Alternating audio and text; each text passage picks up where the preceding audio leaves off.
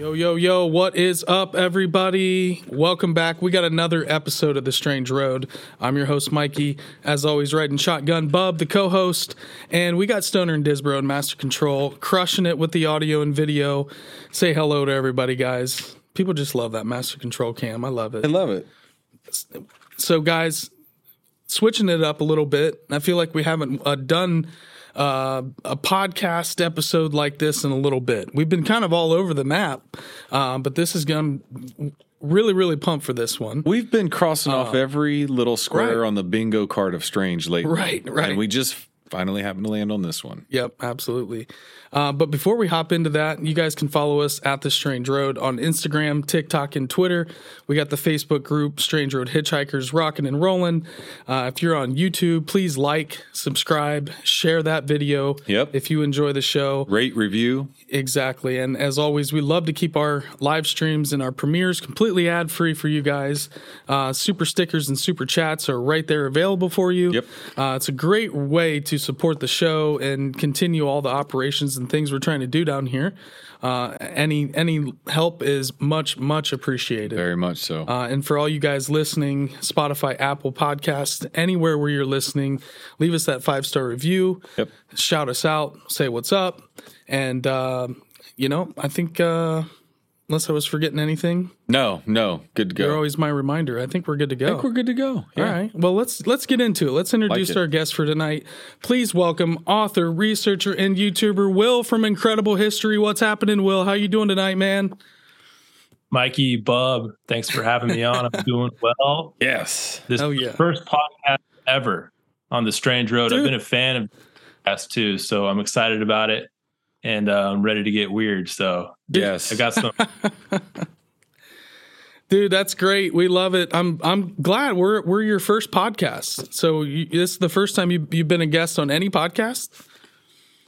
First time I've ever been a guest on any podcast. I've done a number of interviews myself on my channel, Yeah. Incredible History. Uh, talked to um, Mike from Wandering Wolf Productions. I actually not too long ago, and then several others that are in the pipeline. But I've never actually been on someone else's podcast. And uh, you been talking for a little bit, and you all were the ones I wanted to um, come on to first, just because I've I've been a follower. Some of your episodes have been really interesting. The one about the crop circle at Serpent Mound, Mm-hmm. I had I knew, you know, uh, everything there was to know about that area. I'd never even heard of that. Uh, right by that site, that blew my mind. Uh, that's where I got hooked, and so yeah, I'm excited to be here. Oh, so the Awesome. Jeffrey Wilson Crop Circle uh, live podcast that we did at Serpent Mound that weekend got you. Yeah, that was incredible. I mean, I just had never heard of that before. So Well, to be honest, it flies under a lot of people's radar. I remember growing up as a kid hearing about it, but never. It, I've always heard for years that it was fake. wait, do you mean that it do you mean the Serpent Mound or the Crop Circle the crop was circle. flying under the radar? The Crop Circle. The the crop Crop, circle Circle was 2012, right? Ele- uh, thir- 2003. 2003. Oh yeah, it's the 20th. That's right. 20th Okay, anniversary is this 2003. is Okay. August 23rd of this of this year. Yeah, that actual episode and recording that actually just changed my whole perception on crop circles because Jeff is so knowledgeable about them. And there were actually a few questions that I asked him. He said, "I well, the first one I, that I said was really funny because he goes, the guy that started researching crop circles, that's what he said." And I was like, I don't even know what I asked. Like I just was asking like a basic thing, but it's something that I guess when you look at crop circles after a while, people just stop thinking about they just kind of look at it a different facet. I don't know how to put it, but yeah, he he kind of opened my perception that there's more to crop circles and that most people just take whatever they they think of it as oh it's a design or whatever but Yeah, like the music scales, the diatonic scale of of music notes. That blew my mind. Um, but you know, those guys again, those are just Jeffrey and Tom Johnson and a lot of the people regionally here in Ohio that have been doing research and amazing work forever. Uh, just trying to get the word out about them too. So, you know, Jeffrey being kind of um, you know unknown to a lot of people outside of Ohio, but if you're interested in this stuff, you definitely know who he is. But even the crop circle is Serpent Mound's one topic, but that one phenomena that just happened during that yeah. week of in 2003 um, with Jeffrey, it's both of his worlds combined. Yeah. Crop circles and then became obsessed with Serpent Mound and ended up moving in next door and marrying Delcy, the the woman that found the crop circle. It's just an amazing story. So we're trying to shed more light on that story because it, it is one of the most wild stories I've ever heard of in any kind of paranormal circle. Yeah, and like even if you know you know, people say, well, you know, these are elaborate hoaxes. You know, people have done this before. Mm-hmm. Well, people have done it before in like a controlled setting where they wanted to show that they could do it before. You know, how could all these keep happening without someone getting caught? And I'm sure people have been caught before. I don't know, but like, you know, the Serpent Mound one or the one near Serpent Mound, um, that's not far from the highway. Mm-hmm. Um, how is that happening without somebody getting caught? And that's a very elaborate one uh, it would take time and effort and not just one person. Uh, tools you know there'd be all kinds of stuff involved with it. Very strange. Absolutely. Well and even in that crop circle what i thought was funny was the images that they took when they showed you know this is where jeff and the other researchers entered their points of entry and he's like you can see the one guy that was real excited because he went and cut right through the middle yeah. right? So if there were hoaxers out there making it and doing it they were either the most careful you know, ballerina, nimbly bimbly out there and, you know, tippy toes. but then there are points in that circle where Jeff, you know, says it in the episode two here. He's like, you know, from this point in the crop circle to get to that point is like 18 or 20 feet. Mm-hmm. You're not getting there without making damage in the other, yeah. other parts of the field. And especially in the soybean field too, because of the, you know, more delicate nature of it. Right. Yeah. Especially on a soybean field, like especially in there, that it, that's a whole nother you know um, ball game right there compared to corn or whatever, even wheat. Oh, absolutely. Yeah, the soybean field being that unique, which again, you always think of wheat or you know that being when you think of crop circles, but to hear that soybean was so unique and it just so happened it's that rare. Who knew there was a rhyme or reason to crop circles being picky about what crop they made a circle in? Yeah. yeah. I wonder if I wonder if you ever get like uh you know some crops that like feel a little discriminated because they're not having they UFOs coming and putting awesome designs on us. Right. How come they're always cornfield? Oh man, that's great. Will Will's already a lot yeah. of fun. We had a great call with you yeah. uh, here earlier earlier in the week and just had a great time. But I really want to hop into it, man, because you've been you know the research first of all you got a book coming out uh, you have a book that just came out and so i want to talk about your book and and kind of how you got interested in in creating incredible history the youtube channel and everything you're doing over there because we we respect everything that you're doing. Absolutely. But you're not just sitting at a computer watching youtube videos. You're getting out in the field man. You're doing the research and connecting a lot of dots. So tell us a little bit about uh, where we can find your research, where we can find the book, and then we can kind of hop into how you got what you're doing with Incredible History and, and tell us about the book. Yeah. So the book here is just a little shameless plug. This is Enigmatic North America Legends, Oddities, and Controversial History. This uh, picture that I took right here, that's at Sego Canyon in uh, Utah. And um, it's one of the most, you know, I guess you could say, famous pictures in regard to the whole ancient aliens uh, in the American Southwest area. Not pictures, but famous pictographs in that case. And so the way this got started is during the pandemic. Um, I was actually working out in Hawaii uh, during the pandemic and came home for a spring break right when everything shut down.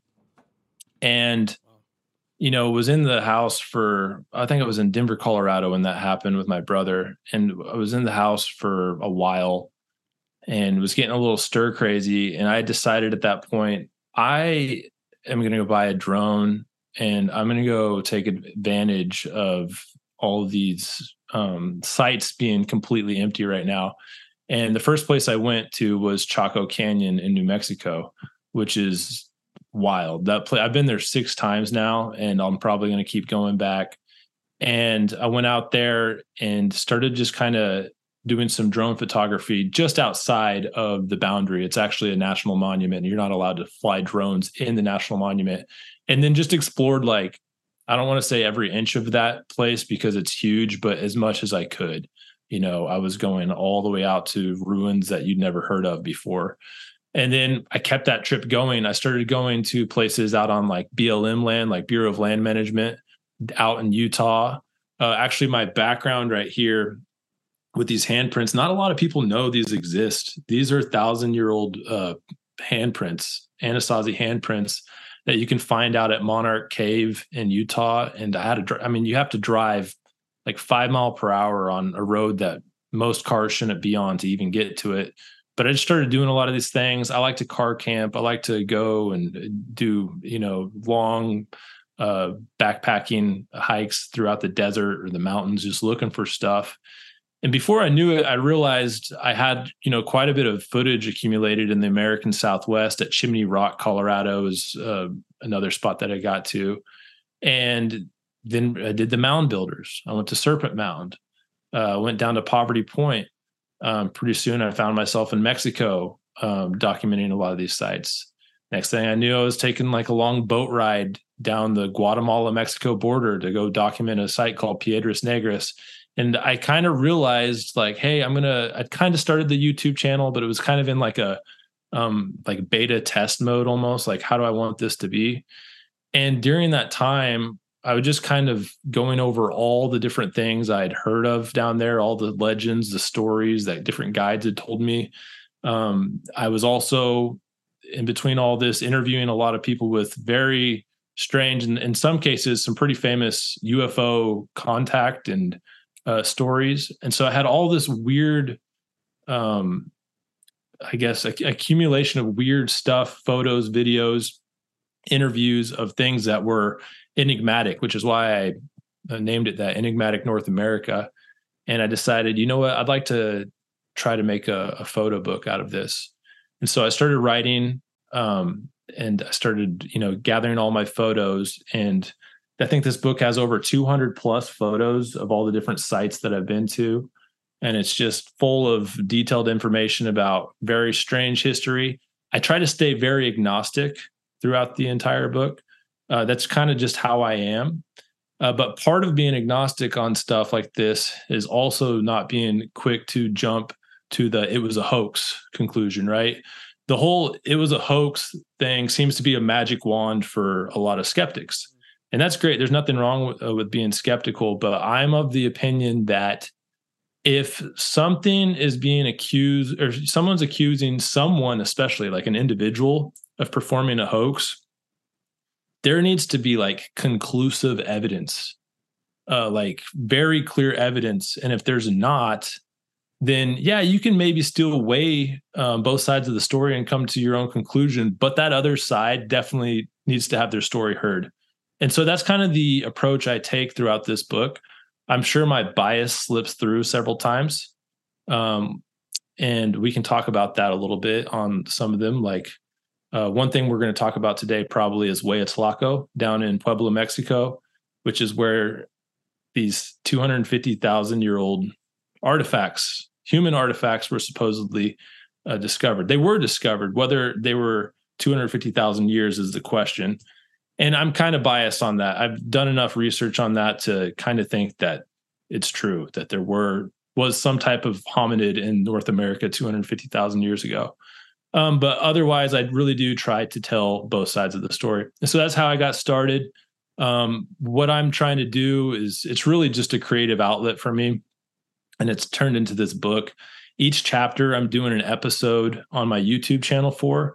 Um, so we actually today I just released chapter two, episode two, the mystery of the Western message petroglyphs uh, on my YouTube and Twitter. And um, and then you know I got a TikTok and an Instagram where I'm doing these reels for each topic that's kind of in there. And I'll be doing a reel or just a little short one minute video every day for the next 60 days is the plan. Um, and you know, so if you're not like much about reading the actual book, just go binge watch. I'm gonna weird stuff out, and uh, you know, the one minute videos have been pretty popular. Um, and they're fun to make. Like that's actually I i have been very hesitant to get on TikTok. Um, you know, you hear about the data harvesting and all that. I joined the dark side. I decided to get a TikTok, and it's actually been a lot of fun. So yeah, yeah, that's how I got Exactly. I mean, that's where the really a lot of the engagement is. And there's so many history guys on TikTok yeah. that are doing great work like yourself. I mean, there's a lot, you know, a couple years ago, TikTok's like this dancing, people just dance on it. But Goofy here in the stuff, last yeah. year, there's a lot of guys like you that are throwing out some great inform- informative stuff. So, yeah, keep that up. I mean, we're on TikTok as well. It's fun. You know, it's where a lot of the engagement is. So, um, yeah, absolutely. Keep going with that, man, because you got to have some good stuff, some informative stuff on there as well. Yeah. Yeah, Stoner takes care of most of our TikTok, but yeah. I mean, it's there is a lot of content on there that wasn't on there just a few years ago, like just the the the kind of shifting of the landscape of you know what people can use to get a get their message out or their content out anymore. Um, Right. I don't know. I mean, so we I don't know if we want to go into the footprints too deep yet. Oh, not yet. I would. Okay. I'd like to. We have kind of an order of okay. this, this deck. Oh, you have. I, okay, that's right. That's and I right. know the uh, in in the past I've tried trying not to like jump all over the place.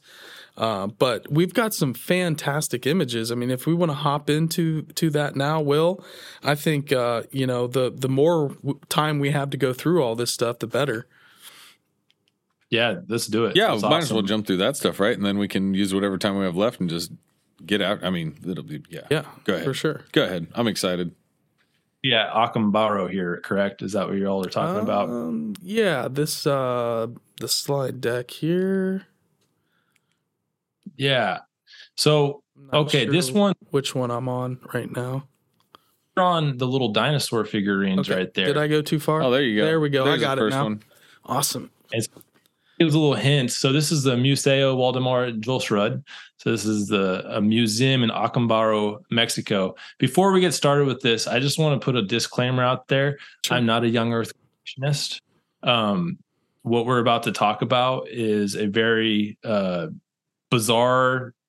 I don't know if you want to call it. We'll call it an oddity, not an anomaly. We'll call it an oddity. Sure. Because maybe there's a explanation for it. However, that logical explanation why I wrote about this hasn't been uh, discovered yet, in my opinion. Uh, and so it's still a mystery, in my humble opinion. If you read on Wikimedia, or sorry, Wikipedia, uh, no, it's been debunked as a hoax. But basically, what you have here is in this little museum in Acambaro, Mexico, you have 32,000 figurines, many of them looking like dinosaurs, that were supposedly uncovered over a long period of time in the 1940s through the 1950s in Acambaro, Mexico, in different excavations of, around the area in a place called El Toro Mountain. And I heard about this, and here's this guy right here on the screen right here is uh, Julsrud, Waldemar Julsrud. He was a German immigrant that was a um, businessman that came to the area, and he was very well respected. Even the people that uh, claim that this is a hoax had good things to say about him. No one pointed fingers at this guy. He was the first one to find a figurine sticking out of the sand, basically at El Toro Mountain. El Toro Mountain used to be at the base of an ancient lake. And so it's like a sandy beach where this was found. And we're going to talk about why that's important to know in a second. But he found these figurines and he had a worker with him named um, Tinajero. And he said, "Hey, let's let's find some more of these." Waldemar had already been relatively famous in the area for helping excavate some other uh, ancient sites around the Guanajuato Michoacan border area, and so he had a very strong interest in this. Um, and so the next day, Tinajero comes back and he's just got like a whole bunch more. Tinajero said, "Hey, there's there's more artifacts. I've found more." He continues to go and get them. There was a monetary deal. I think he told Tinajero he'd pay him a peso for each one he could find. And so a lot of people point to that part as the hoax. Tinajero ends up getting the finger pointed at him for this. But long story short, after years of collecting this stuff, you now have 32,000 figurines that are in this museum probably 4,000 on display. Um, and then she took me to the back room. This is the director of the museum here, uh, where everything else is stored. It's not just dinosaurs that dinosaur looking figures that they found. There's figurines of artifacts that look Egyptian, uh, that look like they have old world significance to them. And, you know, I hired a guide here because this is actually like cartel territory right here, oh, especially oh, wow. this part of. But yeah, the Guanajuato Michoacan border is like it's uh a, quite a bit dodgy actually. Acambaro itself. A shout out to the people of Acambaro. I actually really loved it there, but it's a it's a little dodgy. And um and so we go down there and he was just as mind blown as I was. Now I was trying to stay um you know agnostic this entire time but how I had figured out, found out about this, there's a guy named Charles Hapgood. A lot of you might be familiar with him. He's the one that gets into the Earth. Uh, I think is it Earth crustaceal theory. Do you all know what I'm talking about? How do you? I know the name. I know the name. Yep. Is it discrustaceal? Basically, that there are these cyclical um, cataclysms that happen due to the Earth's crust. He's kind of where all that started. Like I think it's. uh what's that movie? There's an a, apocalyptic like a movie where this happens. That's actually based off of his work, Charles Hapgood. Well, he he goes down there and studies this, and he quickly finds out that there's more to the story than it's just a hoax because people were already starting to say this is a hoax. He starts interviewing everybody. He interviews Tiniero. He interviews Waldred, and he he finally figures out okay this the best way to go about this is we need to find somebody trustworthy that lives in the direct area the 10 acres where all these are being found and we need to dig directly through their living room and try to see if there's anything you know that we can find if we find something that would oh.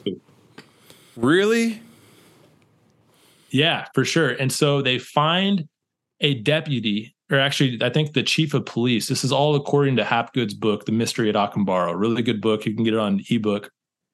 And they start digging through the living room, and according to Hapgood, they find fragments of similar pieces. I don't think they found anything whole, but the exact same composition, uh, the same stuff that they had been finding in the same place, they found after digging through this person's living room down into the foundation, through the foundation and into the earth. And so Hapgood all of a sudden says, well, you know, the mystery is still here. Um, eventually, there's a guy named Charles Di Peso, very famous archaeologist, that comes down there. And a lot of people said he came down there with a mission to debunk this. He claims that he took Tinajero, Tinajero took him, the worker took him to go find some more of these.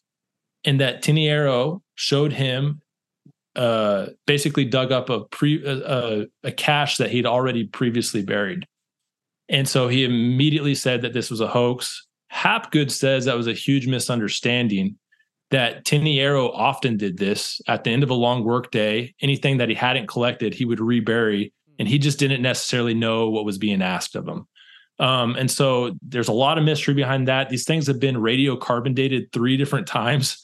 Uh, the first time was led by Charles Hapgood, and uh, I think the oldest date was something like 4000 BC. The youngest was 1100 something BC. Then it gets re uh, dated by the University of Pennsylvania in the 70s, like decades later and they come to the conclusion that no no no these they did it incorrectly these are more modern these were probably um, created in the 20th century the guy that writes charles hapgood's forward to his book on the modern day upgraded version says no no no no you all did it incorrectly i'm going to do it he does it again comes to the conclusion that these have been created in 1000 bc so once again there's just this back and forth who's correct um, on this and um, all I know is the only thing I really believe on this is I have a hard time believing that if it was a hoax, that Tinajero was responsible. Uh, Hapgood says in his book, Tinajero was like a fourth grade educated uh, laborer in the area. And we're talking about Not that he wouldn't be capable of maybe doing it on a small scale. This is 32,000 figurines that are stored at this place. The amount of energy, even so monetary, uh, monetary wise, just the amount of energy it would have taken to fire these, um, you know, this would have been, this would have taken years. Um, that's what doesn't make any sense. Like th- when wild. they say it's a hoax, like you said earlier, like that burden of proof on like, show me how this makes any sense to hoax this. Like, I mean, look how weird they are just these the ones that we have up here i mean for those folks that are that are just thought. listening um, you know the our show is always uh, available on youtube we'll do yeah. our best to kind of explain but will if you can kind of just walk through some of these figurines i mean you've taken some amazing photos and i'm i'm guessing a bunch of these are in your book as well um, but just look at the detail and just they're weird looking things so you know you'd have to have to get some artist to be in on it i mean what are your thoughts on this Exactly. And and not only okay. one artist artists um in the time frame that we're talking about. And it would have to be not a secret. It would have to be out. I mean, it's 32,000 of these. So if they were more modern, I don't think it was like 1940s. I think we're talking like maybe something happened in the 1800s or early. I don't know, but I feel bad for old Tinajero. Rest in peace. Everyone involved in this is dead now. Uh, I feel bad for him because he's been labeled the hoaxer on this, and I just don't think it's possible. Um, now you'll see on these, some people say, well, they don't look like your typical artifacts, like the there's no patina on them, right? Like a kind of like uh, um, an aged surface. And Hapgood explains that that's because they were found in four feet of sand, and that patina does not um, that doesn't happen in sand. You know, that's just Hapgood's uh, take. Hapgood probably had his own bias. You know, he obviously wrote a book about this. Um, but it's a pretty good point. Now, here's where it got interesting. And this is information I don't think anyone knows about until I went down there. Um, this is a relatively new discovery. So I asked the director at the Acambaro Museum, at the Museo Waldemar Julsrud Museum, is it possible to go back to El Toro Mountain these days and like continue to try to find something because everyone involved in this is dead now. So if they're burying artifacts, you know, I mean, I guess it's possible that they left some buried, but everyone's involved. And she goes, Oh, no, we can't do that. But we found more in 2008. So as recent as 2008, there's been more artifacts found. Unfortunately, um, you're just going to have to take her word for that. I do have her on film saying that in Spanish. We filmed the whole thing. I was on the museum's uh, Facebook page. Um, you can find me out there somewhere on the Museo, uh, you know, Waldemar Julsrud Facebook page. But she tells me this that as as late as 2008, asked her where are these? Are they in the museum? They said no. Everything that's in the museum was Waldemar's collection. Since that wasn't Waldemar's collection, I don't really know where those are. But they were they did find more in 2008. Where those are, I don't know. Um, that was according to her. So why did she say that you couldn't go back out there and dig for more? The entire place is covered with like um houses now. Oh. I don't oh. think able to have like a an actual excavation. If you go, yeah. I don't know if it, if you all kept this photo, but I actually did go.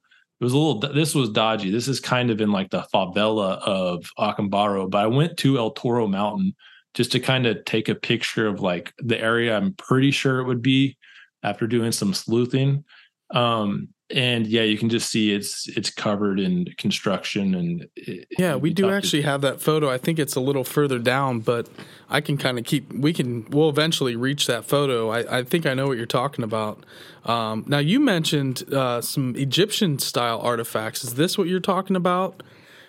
Am and if you read that description on the left side i'm not fluent in spanish but they actually like describe it as like an atlantean artifact or, yeah. or something. Read that um, and once again, eh, you know, I put this out online one time and people said, you know, the Mayans did have stuff like this. And that's probably true. Uh, but one of my interests is this idea of like a cross cultural connection between the Atlantic, right? Like the North American and European and African, even on the other side, Pacific. Uh, just one big worldwide knowledge of each other. A lot of my content in this book actually revolves around that.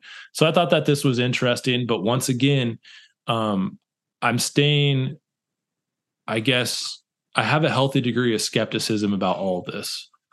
You know, the idea that they knew what dinosaurs was back then is pretty wild. So the title of this chapter is and it's it's only it's only because I didn't want people to accuse me of being a young earth creationist. And shout out to all the young earth creationists out there. You do you. Like I'm not hating at all. Right. I have plenty of friends. I just am not one. But the title is Did Some Dinosaurs Survive the KT Extinction Event? And Hapgood goes into detail in his book. You know, apparently down in Big Bend, um, they found a pterodon, which is like a large pterodactyl. They found a pterodon skeleton in like ge- uh, the geology of an area that's 40 million years old, which is like well after the KT extinction event. Like that would have been like 40 million years later.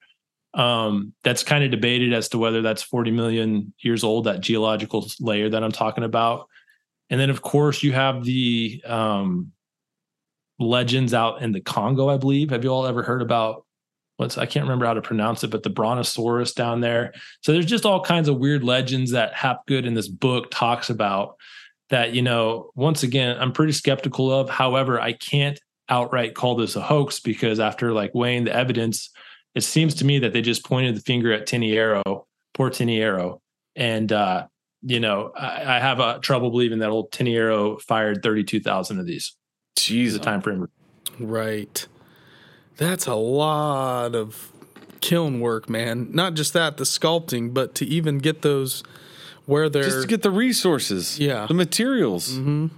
Just I, that's a big opera. Thirty six thousand or whatever. A, no, factory, man, a factory of workers. I can't almost. bake you thirty six thousand cookies. Like sure as hell can't make you thirty six thousand sculptures. Like geez, um, right? like this one is is not really Egyptian. This uh, statue here that we have up, it's it's very unique. It doesn't seem Mayan. It doesn't seem European. It's just very odd. But then you have your little uh, inscription here that's just a, a, dinosaur carving on this person's dress or tunic or whatever it is that they're wearing. I mean, that's odd, man. I, if I'm if I'm being unbiased here, this one right here, I'm looking at this and I go, okay, you know, it's hard to date inscriptions. It's hard to tell, but like just you know, knee jerk reaction. Inscription looks a little newer than six thousand years, right?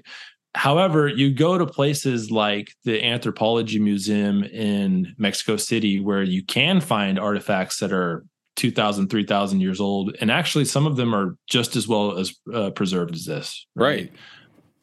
So it's it's one of those things I go back and forth on. Yeah. Uh, even book, I just get a little cheeky. Actually, I'm not even like being serious about it, but I talk about like, well, I don't know, like maybe there, I don't know if you all have heard like of mind at large.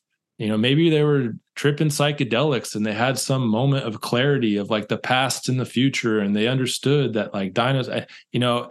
And I'm joking in the book, like it's kind of a joke, but it's because I don't think Tinajero hoaxed this. That's the conclusion that the experts have came to, Charles Di Peso, and I just don't think he did it. Um, I also have a hard time believing that humans lived with dinosaurs back then. So, you know, what else am I supposed to do other than speculate about weird stuff like psychedelics or mind at large? So, um, it, it's quite the mystery. yeah, and you know, you have visionary states of you can explain away probably a lot of petroglyphs in New Mexico and all over the world where you have these extraterrestrial looking things, but it's like you take psychedelics, you see some pretty weird shit, especially DMT or some kind of like really visionary substance. Or whatever ceremonies they were doing back in those days. Exactly. So, you know, to say that ETs are coming down and, and, maybe that is what happened, but they could also be in some kind of visionary state and some yeah. ecstatic state where, you know, they're creating all of this art that seems interdimensional or completely fantastical. Um, maybe that's what this is. I don't know. It's cool artwork. I mean, it's really cool. The one on the left, that that statue has a very funny face on next to the gold one there. I don't know what was wearing. Yeah, but this one's interesting. This is looks like uh, two dinosaurs or two something that are kind of embracing each other. Yeah, and one has its neck in the other's mouth, so the yeah. he's biting. Oh, like I see. I see. Uh, probably could have got a better angle there for sure. Yeah, I think there's That's another one. There's like a little alien riding a dinosaur if you keep going eventually. Really? Um, is this your uh, photo of the Flavella? This is, um, yeah, the El Toro Mountain. And so me and Daniel Comparte, Daniel Comparte was my uh, uh, driver and my guide for this. Usually I do these things solo when I go to Mexico, but for this one, I decided I needed a Spanish speaker. And uh, he told me, hey, no filming until we get up there. This place is dodgy. This is like not the good part of town. So we went up there, uh, took some real quick pics. I got an awesome drone shot of Acámbaro and we got out of there. I didn't really have time to like look around mainly because it would have been like finding a needle in a haystack. Where'd they actually dig on this, right? It's just 10 acres. So right. this was do right here. Cool. That's wild. This one's interesting. Um, wow. For sure. Out of all the carvings, that was the one that was the most interesting to me. Yeah. You mentioned New Mexico petroglyphs earlier. Uh, I don't know if you have this photo in the lineup, but uh, Dr. John Ruskamp, who's a friend of mine, he's featured in my uh, chapter about Chinese petroglyphs in um, um, Albuquerque, New Mexico, which is going to be a very that's going to be a dynamite episode. It's already made a lot of people mad. I got um, an archaeologist on Twitter for even talking about it. But uh, he sent me a picture of what looks like a stegosaurus out in the New Mexico. It's a petroglyph of a stego, like it looks like a stegosaurus, probably just a poorly drawn porcupine um, out north of Santa Fe and between Santa Fe and Taos. Um, and so there are some interesting petroglyphs that you can find in pictographs in America that there's lore behind. I don't know if you have those, um, if if um, we could pull those up or not, but some of them have been. De- Let's see here, but yeah, there's the one with the alien riding the the dinosaur. Yeah, well, this one. one? Oh, what? Yeah. yeah, let's just show that one real quick. What? That's different. Let me hitch a ride, bro. Man, alien. I, that's what I was like. It, you know. And then there's all the boxes, thirty-two thousand of them, what? not boxes, thousand figurines stored in there. This is just one section of their storage room, um, and I don't even think I got the full height of these. I think it goes up a little bit more and this is me on their YouTube channel. This is when she told me that they found more in 2008. Look at your face. What? so this right here, this is called the Black Dragon. So Black Dragon, Utah is amazing. It's out on BLM land out near the Green River, Utah. Beautiful landscape. Absolutely amazing. It's called the Mexican Mountains out there. Not a lot of people know about them. You see these handprints right here. There's actually more like this in this area. As I was walking to this, I saw all kinds of, I guess these would be Fremont handprints. So the Fremont is a group, a Puebloan group that was just north of the Anasazi. And you see all kinds out there. Um, and I'll have a video on that eventually. But eventually I got to this right here. This is called the Black Dragon. A lot of people, what do you all think it looks like? Like first glance, if we're talking dinosaurs here I mean, God, I don't know. It's I'm not real sure which direction I should be right like taking it. If it goes left, right, if it's looking straight on at me. I see the feet, right, or the legs. Think that this is a pterodactyl, and that you have the wings, and that on the uh, top there, where the head would be, it's looking to, I guess, our right. Right. This oh, one has okay. been. De- yeah, this one's been debunked. I know that word's kind of like overused, debunked, but it, there's actually a good explanation here. Um, those feet right there that you see is one entity, and then the head is actually another entity standing on top of that person's back. When you take this and put it in Photoshop and really do the saturation and all that stuff, um, it's very clearly two different entities.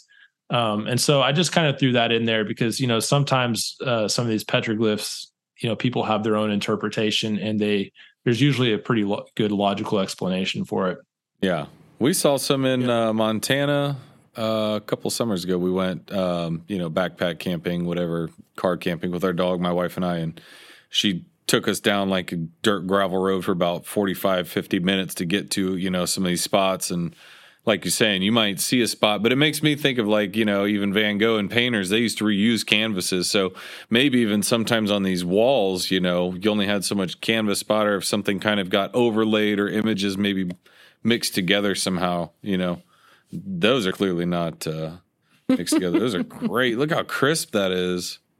Yeah. This is in Canada. And I was glad I could put this in my book because as much as I love my title, Enigmatic North America, I didn't get to go to Canada, unfortunately, uh, because that was all during the COVID lockdowns and it was impossible for me to get to Canada. So I didn't make it, but this is near Lake Superior in Canada. And I got this off of Wikimedia Commons, um, which is an awesome place to get photos of things that you maybe would want to use for like a book. And yeah, this was created by Native Americans out there. Uh, clearly not a buffalo, right? It's got like spikes um, on the back the explanation for this is that this is a mythical being or mythical animal that the locals basically uh, the local Native American population had combined with a lynx, so like a wildcat. It's like a wildcat mixed with other local animals, and is um, a mythical being. Some people though thinks think it looks like a dinosaur, which is why I put it in there. But if you ask the actual Native Americans in that area, they have a name for this, and it's a um, a being that's like a mix between a wildcat and other animals within that area. And you got some serpents with feet below them if you look yeah, a little wow, close. that. Yeah. Very cool. Serpent iconography everywhere. And look this at that. The, is this the porcupine? This, this is outside of Albuquerque. I can, t- or this is definitely New Mexico. Those locks, those rocks look very familiar. This is north of Santa Fe, in between, right out, right by the Rio Grande River, um, in between Taos and Santa Fe, and awesome petroglyph site out there. And yeah, looks kind of like a stegosaurus. Some people think, right? Really, a lot of people think that. Whether it is or not, uh, probably not. You know, um, to me, it looks like it could be a poorly bad or drawn park, porcupine. I say poorly, but like, could I do better? Probably not. yeah, on a rock. Yeah, exactly. Could I do better? Probably yeah. not. Oh man. Uh, give him some give him some credit here. This yeah. one is really interesting. So this is out at oh, what's it called? Like Bridges National Monument in Utah. Beautiful place, southeast okay. Utah. And the Natural Bridges National Monument and you go underneath this incredible bridge and there's all these pictographs and petroglyphs down there and this one uh, i wish i could control the pointer but maybe we could just this one according to people on the internet looks like a brontosaurus or a long neck so um, you can see maybe the head would be um, to me it doesn't really but there's all kinds of people that have gotten really excited about this one. You can see the head on the right side. You see right in the middle is the pictograph. Can you see that? Yep. What i'm talking about and then yeah i guess it looks like a brontosaurus. So i went and took pictures of all these just to kind of explain in my book that you know these ideas of dinosaurs living with people have been around for a while um, but I kind of give a whole explanation as to why all these petroglyphs and pictographs probably aren't dinosaurs, right? Um, and same thing with Acambaro. Like I said, the mystery of Acambaro with all the figurines. I'm not telling anyone that people lived with dinosaurs. I'm really trying to get across that I don't think Tinajero made 30, 32,000 figurines. I have like a real, I don't even know the guy. I think he's been dead for like three decades, but like I just feel for old Tinajero I feel like he's been wrongfully accused, and I feel like we need to like clean his name from yeah. the internet. We need to like stamp it away. Tinajero was a good guy, and he was just doing what he was told. Uh, but yeah, so that's the dinosaur topic. That's the rabbit hole I went down at the mystery of Acambaro. I love it. I love it. That's awesome.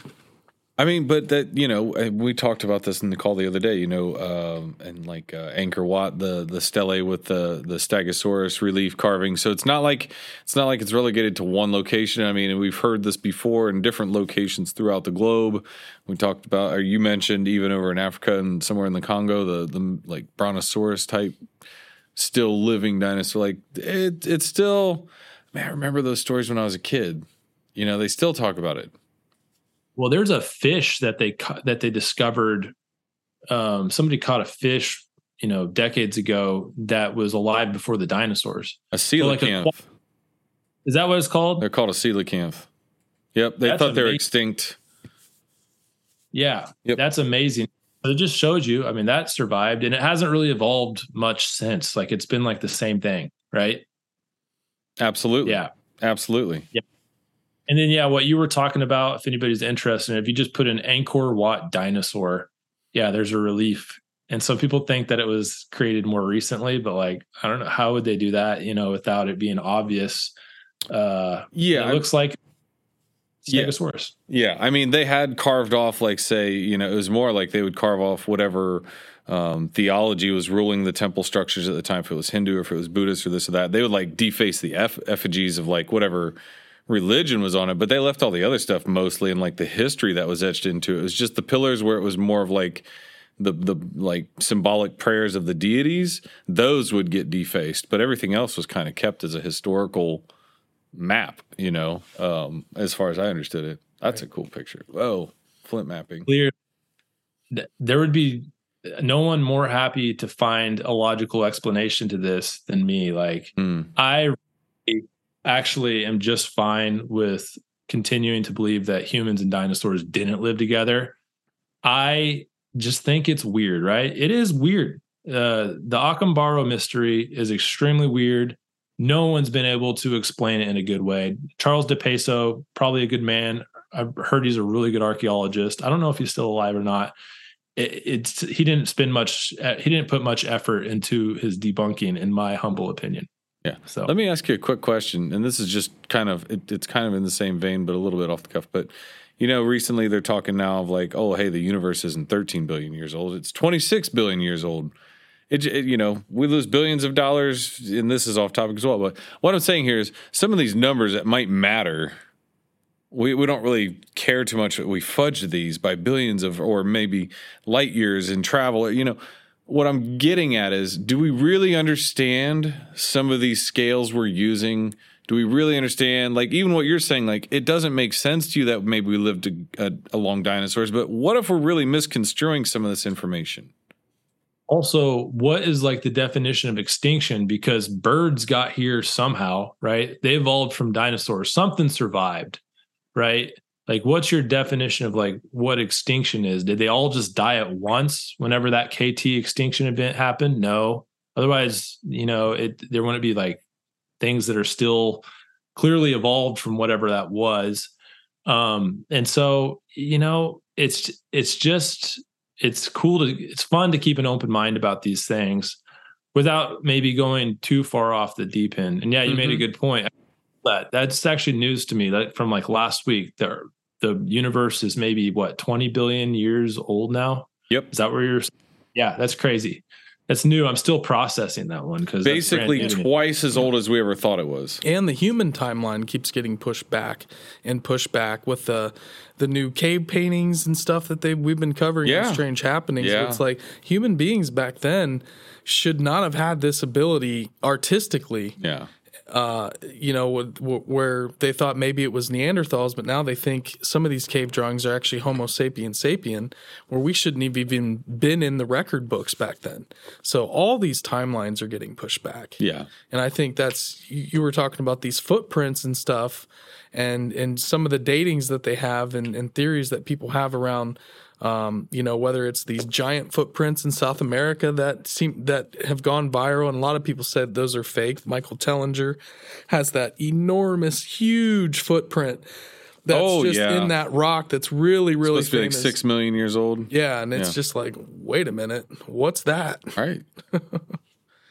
isn't it? I had never heard about that until last week, and I'm I've I've put it in my bookmarks. That uh, that's pretty curious. I'll be going to South America, um, hopefully here in the next year or so. So, yeah, it's a pretty good segue to Hueyatlaco if you all want to talk about that because. Perfect. Yeah. Uh, you know, the peopling of the Americas, Graham Hancock is who really kind of opened my eyes to this. I heard about Hueyatlaco through Graham Hancock's book and then also Dr. Little, when I was going down to Piedras Negras, he had mentioned Hueyatlaco. And so I did a deep dive. There's like an old, and there's not much information out there. I had to do some serious sleuthing to like find out what I did about Hueyatlaco to even find the spot. I like used Google Earth. Well, I'll talk about that in a second. But basically, let's start off from the beginning. The idea of the peopling of Americas, first of all, the conventional history and the archaeological record um, doesn't believe that there was even like Neanderthals in the Americas, right? That Homo sapiens first people to get to this continent. And they think, and this has been pushed back originally, it used to be as much as like 5,000 years ago. Okay, well, that's not correct. You know, they found out that wasn't correct pretty soon. So then it was 10,000. Eventually, people kind of settled around between 14 and 16,000, right? Now you got these New Mexico footprints that are coming out, which we'll talk about in a second that's at minimum. You always oh you always hear twenty thousand with those. That's at minimum. Um, those could likely be very uh, much older than twenty thousand years old. Well, you got places like Hueyatlaco that are a bit of an enigma. So Hueyatlaco is this site here you're looking at. This is a drone shot that I took at the spot in Puebla. And on the right side is where a man named oh, sorry for a second. He's his name is escaping me. Uh, but there was a man that found this artifact down there that is likely the oldest piece of artwork that has ever been discovered in the Americas. I don't know if you have the photo of the bone that's been carved with some of the. Um, um, is it, did I go too far? Am I going? Went to a little too far. Okay, I'm going the wrong direction. There we go. And then there's one other photo that's a little better right there. Yeah. Okay. So this thing, um, and I want to get his name right. So I'm going to also kind of multitask here while I talk, while I look through my book. You're good. This thing right here, he kind of keeps for a while because he realizes this is a gigantic discovery. Um, this is on, I believe, a mastodon uh, hip. Oh my! And see there are ice age animals within that picture. And he starts to say oh boy this is going to be controversial because I, I know this is old. You know this is pretty old. And now this isn't 250000 years old. This is just how like the rabbit hole starts. Anyways um the man his name is real quick sorry everybody. I just want to give credit. Okay well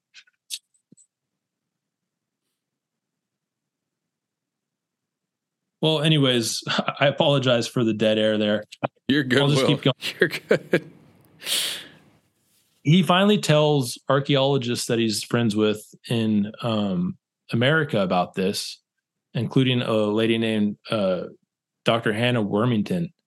And she was like, you know, one of the best of the best, is about to retire. And she had a protege named Cynthia Irwin Williams and they go down there, and eventually this thing starts getting pressed. Like, this is a genuine discovery. They find it's called green bone, which means that this was carved soon after the animal died.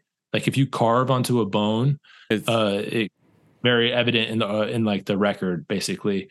And so, anyways, this artifact that you're looking at right here, just to kind of fast forward a little bit, the Smithsonian gets involved. At some point they have yeah get ready. It's missing. No one knows where this thing is. Come on! Of course. Smithsonian gets involved. I don't they actually um were the last ones to have possession of it. That wasn't clear to me. I just know at one point it was displayed there. There was magazine covers. And no one according to the documentary i watched in this book christopher hardaker's book uh, he's passed away since rest in peace christopher hardaker but his book, The First American, says that this is missing. No one knows where this is. This might be the oldest artifact, artistic artifact in America, and no one knows where it's at. Okay. So, anyways, this was just the entry to Hueyatlaco. And this causes a whole bunch of uh, interest in the site. And Cynthia Irwin Williams, the protege of Hannah Marie Wormington, that a lot of people saying she's a rock star, she's like the next big name in archaeology she goes down there with the team. They start excavating and they start finding artifacts. They go a little deeper. They find more artifacts. They go a little deeper. They're finding these obviously chipped human made artifacts. Very clear. No one debates that the artifacts are genuine, like the artifacts are real. And so she's taking records of the geological layers uh, that they're found in bed, you know, bed B, bed C, bed D, bed E, bed bed F, eventually bed I, all these different layers. And they start sending samples to geologists for radiocarbon dating. And they start coming back with pretty unbelievable years 40,000 years, 50,000 years. Okay, this is obviously wrong, right? This can't be. At this point, this is like the 1960s. So, like, they don't even, she was hesitant to even public uh, publish this. Little did she know, and the documentary does a good job of uh, talking about this. And I have my own video on this too. That was like the least of her worries. Um, eventually, some more samples are sent. Radiocarbon datings get even better, uh, the technology for this. And they start coming up with ages of like 250,000 years. Oh my God. Yeah. And so at this point, the word kind of starts to get out. And this is why I call this the biggest archaeological cover up and conspiracy of all time, because it actually is a proven conspiracy. And there was a, the director of the museum in Mexico City, the Mexican museum, basically like the national museum there. He, they were allowing the excavation to happen as long as they could keep the artifacts. And he decides he's shutting this down. He sends men with guns, actual men with guns, like federales down there to shut down the operation, bans uh, um, Cynthia Irwin Williams from excavating from the site, and all of a sudden, you know, this thing gets memory hold real quick. The artifacts themselves go missing. Luckily, there was um, some duplicates made, and there was also photos of them that are out there on the internet um, and in Christopher Hardaker's book. Well, so this all gets kind of covered up. Two hundred fifty thousand years. There's no way. Decades later, uh, basically the U.S. Geological Survey decides, hey, I'd like to go take another look. We're talking about real PhD, like real you know scientists that go down there, and they go and do another radiocarbon dating on the exact layer that she says she found these. And we're talking about a competent archaeologist here. No one disagreed with her her competency. Even the um, Hardaker, Christopher Hardaker in his book talks about even the guy that ran the Mexican Museum wasn't necessarily saying she got the um, the, the information wrong. He believes that she didn't realize that these were planted by her workers somewhere. And so, long story short, the Geological Survey ends up doing multiple radiocarbon datings, and the dates get older. Hmm. 50,000 years is the minimum at this point um, it goes all the way up to like over 500,000 years uh, on like between between when these artifacts were created if the layer they were found in is the layer they were found in. Now there's another um, scientist that believes that she did make a mistake and he has his reasons why. And uh, she, he basically thinks that she got an erosion area where some different beds were mixing mixed up Hardaker pushes back on this in those, the book, um, and he, he has his reasons for that. But about the footprints, this is the most speculative part, and this is where I like put my Indiana uh, Indiana Jones hat on, and I went and found these things. In the early 2000s, when this team went back there to Hueyatlaco, there was reports that there might be footprints in a layer of ash that was 1.3 million years old um, down there.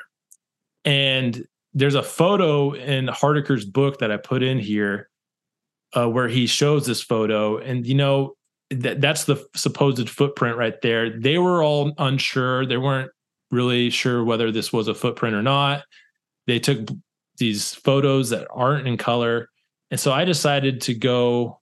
I used Google Earth. I don't know how I found this thing. I can't even remember how I found the site. I just know I used Google Earth and I pinpointed it down and I went there. It's an old like abandoned quarry or like mine. And I went and found the supposed footprints and took my own photos. And it's hard to say. Um, you can see the the outline of them. I don't know if you want to go to mine, the ones that I took here. I believe that photo on the left, the big one, is the exact same photo that Hardaker had in his book. I'm not exactly sure. Um, but you know, a lot of people, if you look this up on the internet, um, a lot of people say it's been debunked, but it's really the reason that it, the archaeologist who debunked this, or I think it was a geologist, the reason given is because well, we have no evidence of humans in in the area at that time. It's not because like they analyzed this and determined that they weren't footprints. Uh, it's because of the historical narrative that currently exists. Now, well, what would be whether, left after so a million exclusion. years? It's what would exclusion. be left if it's a million years? What would be left? It's Pot shards. Exclusion. You're not going to have any evidence. Wood's going to be gone. Building structures. What would be left other than fossils or something that's mineral based, like you know these footprints? I don't know. Like and if you go to Mexico footprint, that's a good point that you just made there, Mikey. Uh, because you know, so if the New Mexico footprints are twenty thousand years old, these Hueyatlaco ones are sixty times older, right? And you can see, you know, the New Mexico footprints aren't exactly fresh; like they've eroded some as well. Um, and then you have these right here that are supposedly on a layer, according to Christopher Hardaker, who was a PhD archaeologist that was 1.3 million years old. Um, you know, and so I went out there and, and took these photos and uh, put it in a little documentary. I have a documentary about this called "The Cover Up at Hueyatlaco." Nice. Uh, and uh, it's on my YouTube channel if you want to check it out. I went and talked to locals. They remembered Cynthia. They called her La Gringa. Uh, uh, as soon as I had a translator with me, as soon as she said Cynthia, they started saying La Gringa, La Gringa. And um, that they still had a memory of her. And this, I talked to this old man right where the artifacts were discovered, and he said that on camera to me, he said he found more mastodon bones and like tusks, and some guy came and wanted them. And so he gave them to him. And I just like, oh no, man, you just gave away a treasure. Those are worth so much money. And I, I didn't have the heart to tell him, but apparently he was just giving bones away. Oh God. I'm sure there's more he on his land. Like he wow. needs to go dig them up. But, Someone's yeah. got yeah. yeah. Those are very expensive. Man. Anyways, I, I've been rambling about this topic because it's a, it's an exciting one. It's one rabbit hole that I went down, but here you can see these are the New Mexico footprints. Now I want to ask you a question here. Do you all notice anything peculiar about these footprints? The toes. Six toes, right? Toes on those right there. Six. Yep, there's six toes. And this is another chapter in my book. You can find petroglyphs eh, of all over the American Southwest of six fingers and six toes. And not just the Southwest, North Carolina has one with seven fingers that's associated with the legend of a giant named Judaculla out there. That's at Judaculla Rock. Um, Either six and, toe uh, or a, a, six toe or a huge bunion, man. I don't know what's going on there. That's, that's what you get for hiking around in the desert, bud. sure. Uh, Chaco Canyon and the walls at Chaco Canyon, they stamp, uh, uh, they had stamped a footprint at one point that had six toes. Apparently, this was relatively common. It's actually not the most uncommon thing throughout all cultures. It's called polydactyly. It happens. Yep. Uh, a genetic condition, uh, but it, it, did happen at a um, apparently a higher rate in the American Southwest during the time of the Anasazi. Uh, and it's really interesting. Uh, if you go out to Petroglyph National Monument in um, Albuquerque, if you see a handprint, count the fingers. Um, I wasn't even expecting to find six fingered petroglyphs out there. I was out there looking for these Chinese petroglyphs and I looked at them and I started counting one, two, three, four, five, six. Pretty cool. Hmm. Yeah. Yeah. Absolutely. We've been we've been to the petroglyph park on the outskirts of New Mexico, uh, Albuquerque. Yep. Fantastic. Yeah, there's some interesting ones there. Uh, I myself have been to Chaco Canyon. Me and my wife went uh, during the annular solar eclipse in 2012. Met Dr. Kim Malville, who's the uh, archaeoastronomer, resident archaeoastronomer. He's the guy that built the observatory out there and he got interested in, in, Vedic astronomy and astrology and quit his career as an astrobiologist and became an archaeoastronomer. But he was out there forever out there at Chaco Canyon rediscovering all the alignments, the winter solstice alignment with Fajada Butte. Fajada Butte is right in the center of where the sun and this whole canyon, and there's this beautiful butte that seems to be the center of all of their alignments. Um, basically, using that as a point on the horizon to um, calculate all these different measurements, and that's just at Pueblo Bonito, the the main it's 80,000 square feet. It's multiple stories, and you got to climb up the ancient riverbed, the waterfall, to get up top to really look down on these places and go. Because when you're walking around on the ground, you're just like, oh, cool, walls, buildings. You got all these cool doorways and windows that don't make sense, and the kivas with the circular structures. You get above that thing, and you, it, it just absolutely blows your mind. And you see all the petroglyphs up there completely untouched and it's just wild. The Anasazi might be my like that might be my favorite ancient culture when it comes to like the underdog, you know. When you think about the Americas in general, like the Inca, all the cultures, the Anasazi were just as capable as astronomers as any of the other ancient cultures. Um, if you don't mind, I'll tell you about another chapter in my book. This one's weird. It's called uh It's called ancient. It's called Anasazi Astronomers and the Silicon Valley Bank Collapse. The moon and the stars control the economy. And I have a video about this. It kind of like went. I don't. I don't want to say it went viral. It got like a lot of views on Twitter because um, there's a big account that retweeted it. But at it's happening right now. So at Chimney Rock, have you been there? Are you all familiar with Chimney Rock, Colorado? I haven't been there. I'm familiar been. with it.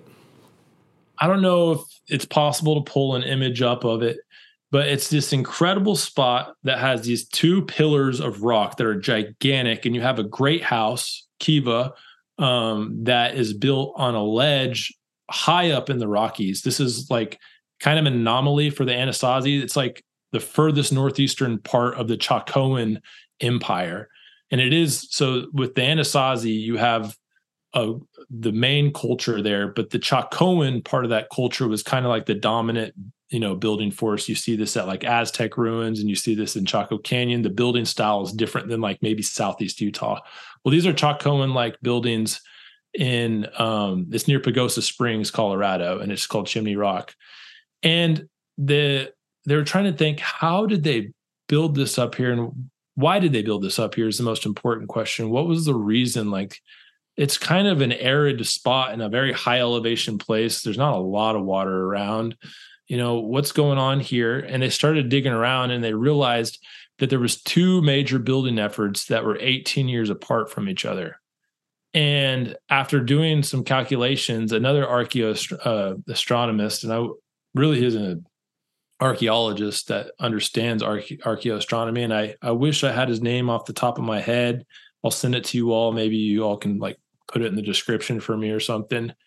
He made a prediction that on during the lunar standstill that happens every 18.6 years that you would see from the great house vantage point a full moon rising between the two pillars at Chaco or at Chimney Rock, Colorado, every 18.6 years through these different periods of time like right now we're actually in it we're in the lunar standstill it's going to happen from now up until the uh, 2025 the last one was in 2007 okay well this is where this gets interesting. Uh, there's a man named like why would they do that? What's up with the 18.6 year cycle? Some people think maybe they thought it had something to do with like a boom and bust crop cycle well, there's a man named W.D. Gann back in the early 1900s that basically created a what he called a financial timetable. And he used this to predict boom and busts in the stock markets. And his bust moments always happen during these 18.6 year lunar standstill cycles. What happened in 2007 during the last lunar standstill? Right before okay. the subprime mortgage collapse. That was 07 was the mortgages that led into the yeah. full collapse in 08. Correct. And then in 89, I believe in 89, you had the Asian, one of those years you had the Asian financial crisis, right? And and so he was able to predict the um, Great Depression with this. He was able to predict if you extrapolate the chart out using his model, which people have done. People are like crazy about this. There are financial gurus out there that use this. Do you all know who Ray Dalio is? I know the name. Ray Dalio's like he's like considered like the Michael Jordan of like big time value investing, even more than like uh, I guess you could say Warren Buffett these days. Um, he doesn't fully admit to using this. He calls it his 18 year credit debt cycle. It's the same thing. It's the exact same thing. It's the exact same thing. And as 2023 approached and we entered the lunar standstill, the cracks started cracking, baby. And look what happened to the Silicon Valley Bank. And I'm not making any predictions. I am not a financial advisor. And who knows? Here's the other thing finance, with finance, things can roll out in different ways. It could be maybe a, a, dollar devaluation or it can be a stock market collapse. Those are two opposite things. So you never want to make your bets based on some like astrology. Like you really should do your own uh, research. And that's not what I'm trying to tell you here. I'm just telling you that there's a very curious uh, anomaly that seems to be happening with people following this 18.6 year basically lunar standstill cycle with the WD Gann, if you look them up, um, based on how they play their bets in the stock market or the commodity markets versus the ancients looking at this exact same cycle. The same thing in Poverty Point. They tracked the lunar standstill at Poverty Point. They did it at Cahokia, I believe. Um, all these sites you can find this, but Chimney Rock, Colorado is the most radical because this full moon, there's one picture of it on the internet. Somebody took a picture back in 2007 this full moon is just rising between the pillars right at the uh, great house and so Incredible. you know are you, you aware wonder, of the great octagon in newark i don't know when oh, you were in ohio if you got a chance to see the great octagon in newark ohio uh, no but i'm there. Tell me about that uh, so we have two 18.6 year lunar calendars here in Ohio. One is Serpent Mound is one, and then the more well known is the Great Octagon, which is a part of the Newark earthwork, which is a circle, square, and octagon structure that's all one big giant site that takes up the whole city of Newark and Heath combined and it is the it is the largest earthwork complex in all of other than Cahokia in terms of how spread out it is. The, they used to have the um, Ohio State Fair inside the Great Circle, uh, but the Octagon currently is a golf resort. So it's a country club that's been there operating as a country club for basically a hundred and some years, and recently the Ohio History Connection has uh, won the battle to, to take that land back and to essentially force the lease away from the country club. But the reason why the octagon's still there is because the country club has protected it. So without that country club, people want to talk a lot of shit about, you know, oh well, it's a golf course. That's you know ancient culture. But if it wasn't for them, we wouldn't, wouldn't have there. the octagon, hundred yeah. percent. And there's a platform that you can sit where you know maybe the shaman or the astronomer would sit and they're tracking these lunar cycles the uh, the northernmost moon rise the northernmost moon set and then the whole basically the whole calendar system ends at 18.6 years where the full moon like what you're saying arises right down the barrel of the octagon in a specific spot where you're on this platform. And it is ridiculously advanced. And all of the earthwork scholars in Ohio actually agree that this is an 18.6 year lunar calendar in the in the the form of, of an octagon. And it's massive, dude. Um, if you're ever back here in Ohio, it's worth checking out. Yeah, and that's the one with the big circle around it, correct? Like the like the circular wall, I guess, or moat. so there is a big circle, which is part of the Newark Newark earthwork, but this is actually an octagon shape completely. Um, as far as like there, there's walls on the outside, which I think are are like avenues or causeways that connect the Great Circle to the octagon, and then also from there's a square and then there's another causeway that goes from the octagon to the square and vice versa. Um, but yes, it is absolutely incredible. And how in Ohio, it seems like people they they were obsessed with the moon. uh, primarily. Um, unlike the Mayans and the Aztecs, they were very and and the uh, Egyptians were very focused on the sun, uh, which Serpent Mound has both the sun and lunar alignments. So that kind of brings both of them together, which is why that place is so unique. Um, but yeah, it's it's, it's wild. that is wild. I want to go there. I want to check that out. It's the whole thing when you're like talking about chimney rock or all this it makes me kind of step back and realize that like if all this is true like especially with since we're still apparently tracking this like there are literal they a lot of people that do i don't know if you know what like uh oh technical analysis is on like when you're looking at stock charts oh yeah. oh yeah. Oh yeah. Oh yeah. Oh yeah. you got bob's oh, yeah. interest here i love stocks. I'm not great with them but i love watching them. Ta baby. Form of modern day astrology in many ways, right? Like you're watching the ebbs and flows of human behavior in a way, correct? And so that's kind of what that is. And I am not an astrologist. I, am like an elementary level, like on like astrology and all that stuff. I don't even know. I'm like a Sagittarius, and I don't know if I'm rising or following or whatever. The I don't know all that. But all I know is when I look at this, and I think, you know, I've watched the dramatic tide changes out in Thailand when I was visiting Thailand. And I've watched what the moon can do there. Like we're what 75% water.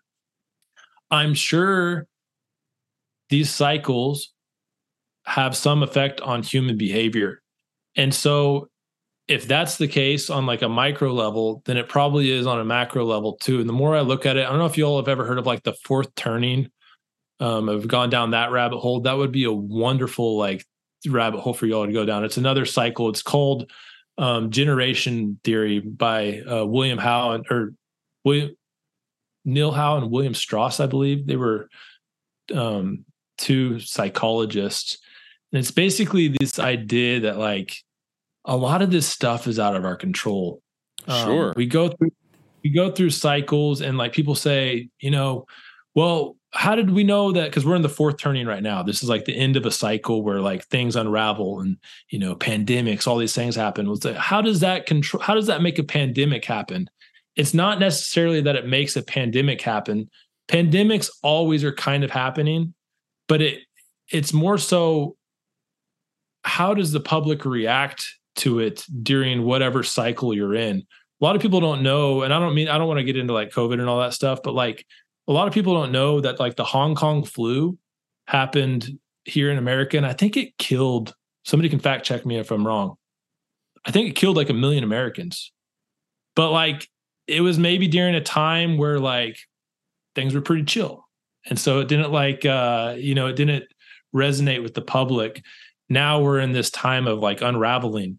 Uh, is the big theme on the fourth turning, and the last fourth turning, of course, was World War II hmm. and the first being right afterwards. These things happen in like 85 year cycles. And um, I just, the more I look into these ancient cultures that study the same stuff, it just kind of makes me wonder if like we're all just like floating in the river with our feet up and there's not much we can do. Yeah. Doesn't really matter who's Absolutely. in office. Uh, I don't know. I could be wrong on that, but it just feels that way. Have you looked into the Yuga system, the Vedic uh, the ancient Hindus and the Vedics talk about the yugas. Like right now, we're in the Kali Yuga, which is the the final, and these are huge expanse of time where they're calculating these massive cycles of time. You know, not just 18.6 years, but these very, very, very long and series of time, which, you know, essentially they're tracking uh, comets, impacts, and earthquakes and things that kind of happen uh, at the beginning and then at the end of these cycles that humanity goes through these changes during these periods of time. And right now, you know, we're in the Kali Yuga, the final Yuga. And, uh, you know, according to the ancient Vedics, it's a time of change, it's a time of, of shifting. And then obviously the Mayan have their long calendar um, and their their systems of tracking these enormous like we think from year to year to year that we're just going around the sun and these ancient people are tracking just unbelievable different, different time scales yeah they're not using the same calendar wheel no for good reason.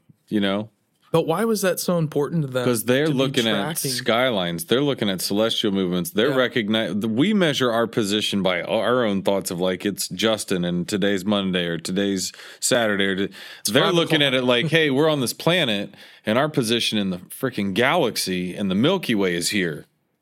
Not this right. is, you know, so and so chief of whatever tribe back in the day, and tomorrow's Tuesday, and I got to go slay a buffalo and get some fish.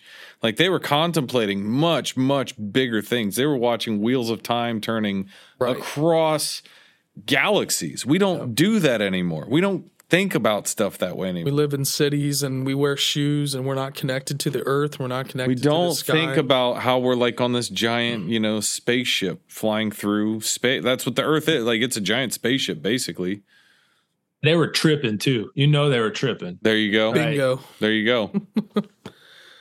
I I couldn't agree more. Yeah. Yeah, it's crazy. The Hopi have a similar thing, right? The four worlds. Yes. Yeah. Yeah. I wonder if that's I wonder how I wonder how similar that is to the Vedic. You know, you always hear about like the Dalai Lama like visits Taos, New Mexico and stuff like that. Hmm? Like what's up? You know, um, I wonder if there's some some weird connection there.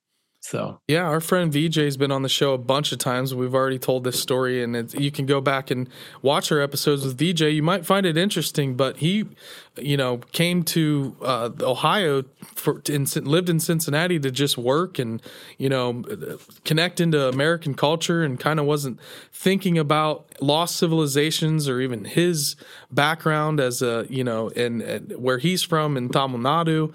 Comes to Ohio, visits Serpent Mound, and. Totally gets blown away, had no clue that these ancient sites were in America, and essentially starts to research and, and tap into these places and realizes that maybe Serpent Mound is a, a temple to the Kundalini yoga system, the seven chakras and that, that this could be almost like a, a temple. Uh, it's almost like what they find in, in these ancient places in India, and kind of then looking into words that are similar to Native Americans in in America and other places, uh, and just kind of goes down this rabbit hole and has been in India now talking about these connections with Ohio and uh, the ancient Tamil people um, in yeah. America. So well, and then you look at like the Zuni connect their linguistic connection to Japan. Yep. Uh, there's about it called the Zuni Enigma. I quote it in my book. It's um, there's some unbelievable connections there.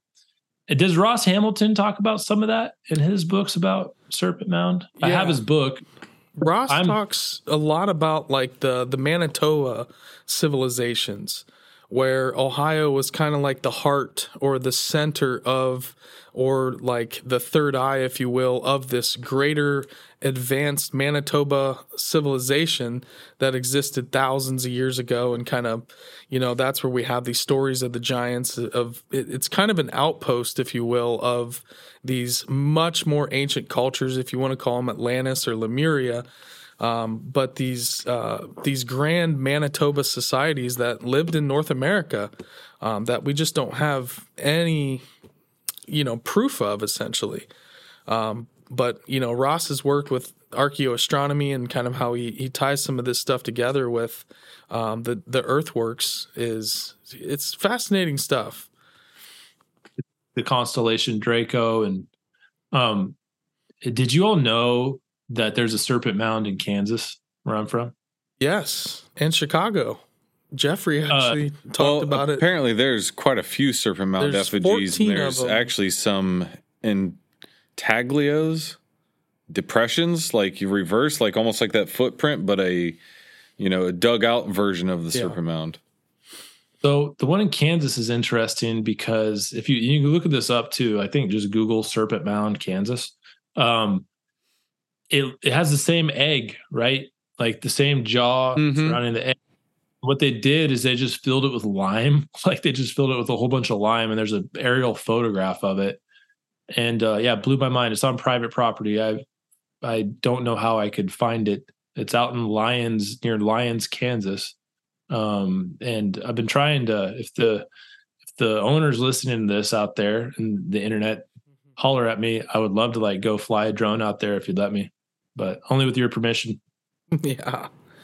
Well, hey man, the next time you're out in the Verde Valley or in the and you're in the Southwest, head to V Bar V Heritage Site. I think you would find that place fascinating. It's a pre-Hopi site um, that was on a ranch for years and years. It was operated as a ranch, but they have a whole wall of these amazing petroglyphs.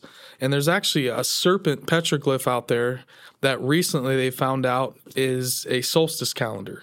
Tracks the winter solstice, summer solstice, and the equinoxes by shadow play on this petroglyph where it uses a jagged rock to kind of mark the solstice marker that casts onto the the petroglyph and gives you that effect um, and it, it goes all the way through um, the equinox and solstice and and but that's something they had just found out. The park rangers had no clue. I asked them if they had ever heard about Serpent Mound because, hey, we have this thing in Ohio that tracks all these solstices and equinoxes. You guys have this petroglyph. They had no clue, had never heard of Serpent Mound.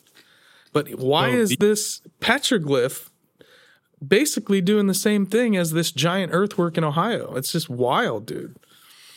It's almost like, yeah, it's it's you almost wonder like some of it is probably diffusion and some of it might be isolation. And sometimes people don't like to hear the isolationist uh, view because they think it's boring. But actually i think it's the most intriguing one. Like why are we evolving the same way separately across continents right? There's probably some diffusion involved as well right? But it's so interesting. I've actually so i haven't been to v-bar ranch but i've been right next door to red tank draw which is a another place uh, that's just amazing. And there are serpents all over that wall out there. Um, and uh, there's actually a really interesting pop uh, uh, petroglyph. I don't know if this is like PG 13 or what, but of uh, there's a lot of like um, animals copulating out there.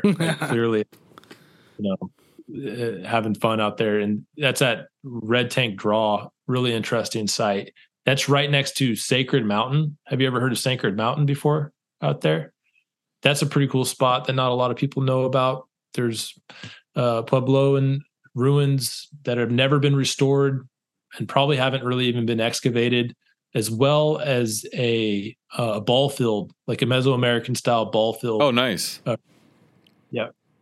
Yeah, I yep. think we were going to go to that, but the day that we came into town, it was already closed or was closed for like it's not open every single day. I remember looking into that one, and then we ended up going to V Bar V, I think, instead.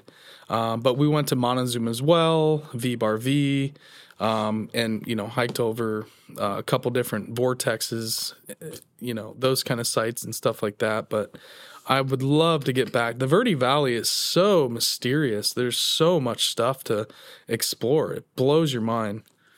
It's beautiful this time of the year. This is like when it rains down there. I was there two years ago today, and wow, incredible! I love that spot. Yeah, Doctor Little has uh was telling me a little bit about a friend he has that's been doing researches on those vortexes. He basically like takes these devices that measure. And sorry, Doctor Little, if I'm getting this wrong, but measure like I guess gravitational anomalies. Yep. And he would find he would find areas that had this and then nearby there'd be another area. And he almost wondered if like you know they were like sucking in energy from each other or something you know hence the name vortex. I'm sure that's a very elementary level understanding of it. Haven't gone down the vortex rabbit hole too much. Bought a book on it out at a bookstore there i just haven't got to it yet yeah, it's it's interesting stuff. We had a tour in 2010 that we did. Bub and I did with a gentleman, mm-hmm. Kevin Two Flutes. Still trying to find you, brother. If you're listening, Kevin, Kevin, Kevin if you're out there, Jeep tour guy, hit please up. hit us up. We would love to we talk to you, him. brother. Um, but one day we will reconnect with. We'll Kevin. find him. Um, I'm sure he's out there. You know, he taught us how to kind of connect with the and Bub was very very skeptical, and I was oh, just yeah. kind of open, like, hey, I heard about these vortexes. We're going through Sedona.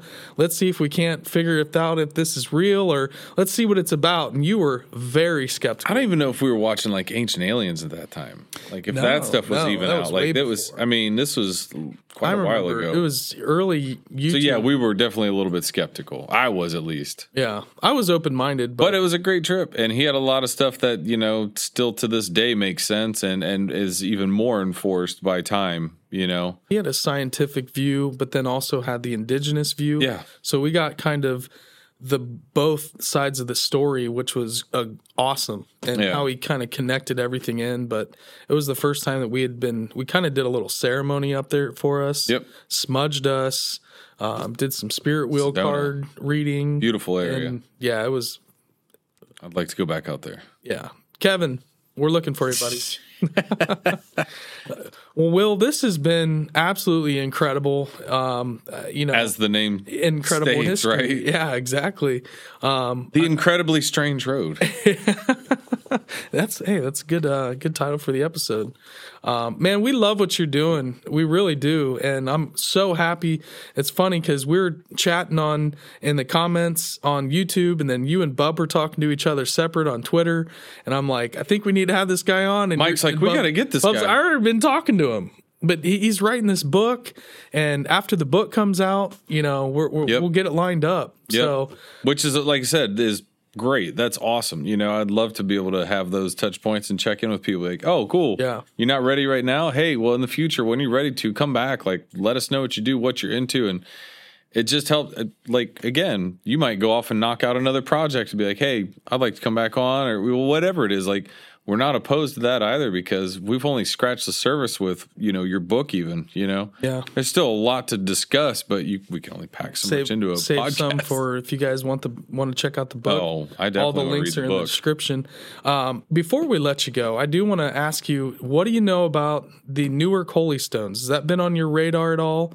Uh, as far as out of place artifacts?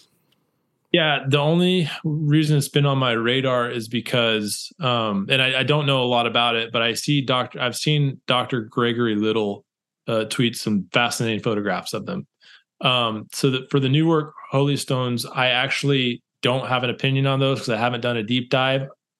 Not to change the subject on you, I did just release a TikTok this morning on the Bat Creek Stone Oh, and my on that, and we can talk about that real quick. If you yeah, want. dude. I'm Yeah. a, I love the Bat Creek Stone story personally. Uh, When I say it's wild. when I say analysis, I just mean like, you know, my opinion, I guess. So I'm kind of a fence sitter on it, but here's what I know. So, and here's like how you can think about it.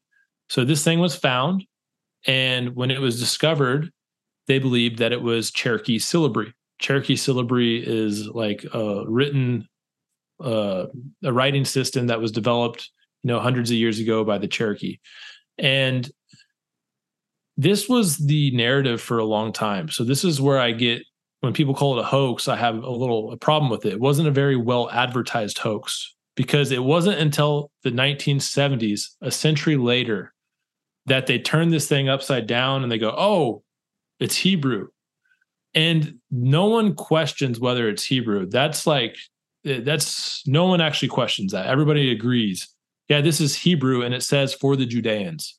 Like there have been multiple Hebrew scholars that have confirmed that. Uh, you can read about that in the book, or um, I'll make an episode on it.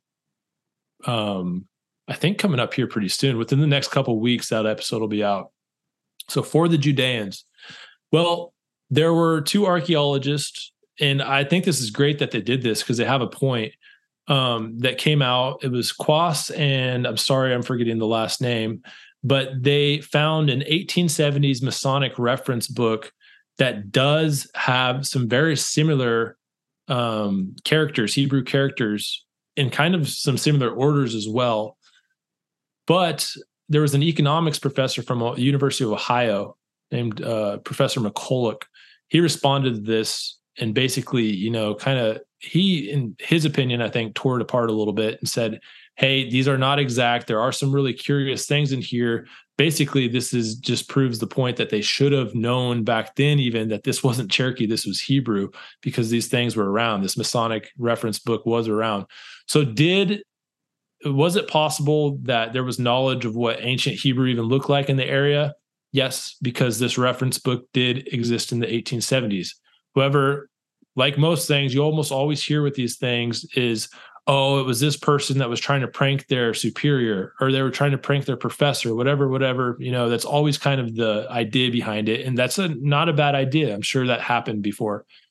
With this one in particular, if that happened, it was not very well advertised because they thought it was Cherokee. To my knowledge, somebody correct me if I'm wrong, no one ever declared that these might be Hebrew until the 1970s. That's when it all happened, long after everyone had died. So if it was a hoax, it wasn't a very well advertised hoax, and it's definitely Hebrew.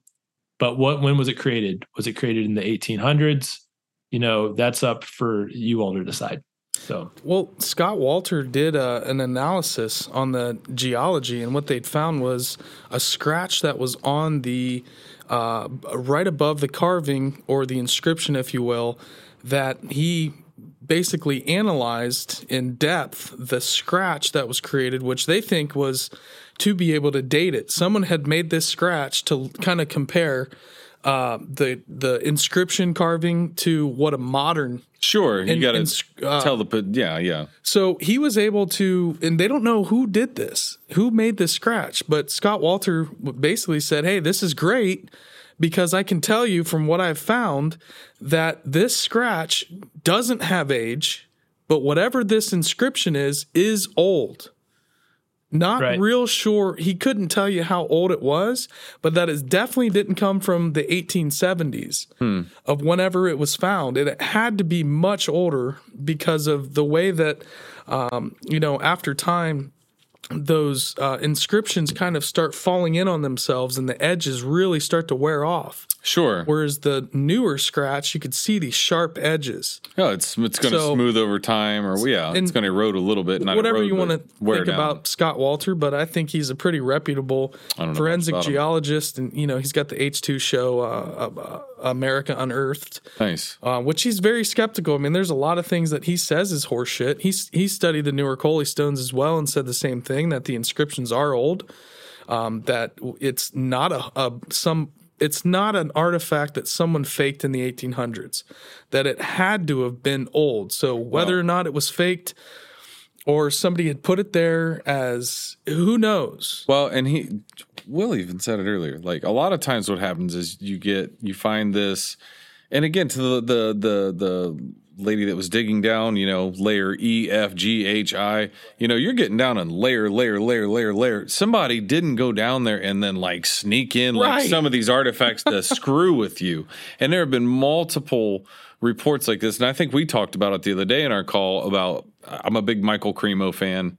If you know Michael Cremo, he's the same, that whole knowledge filtration, like oh, here's this artifact or this incident where we find that we carbon date or however we, you know, geologically date it that it's a million years old or it's this. And people go, it can't be. It doesn't fit our model.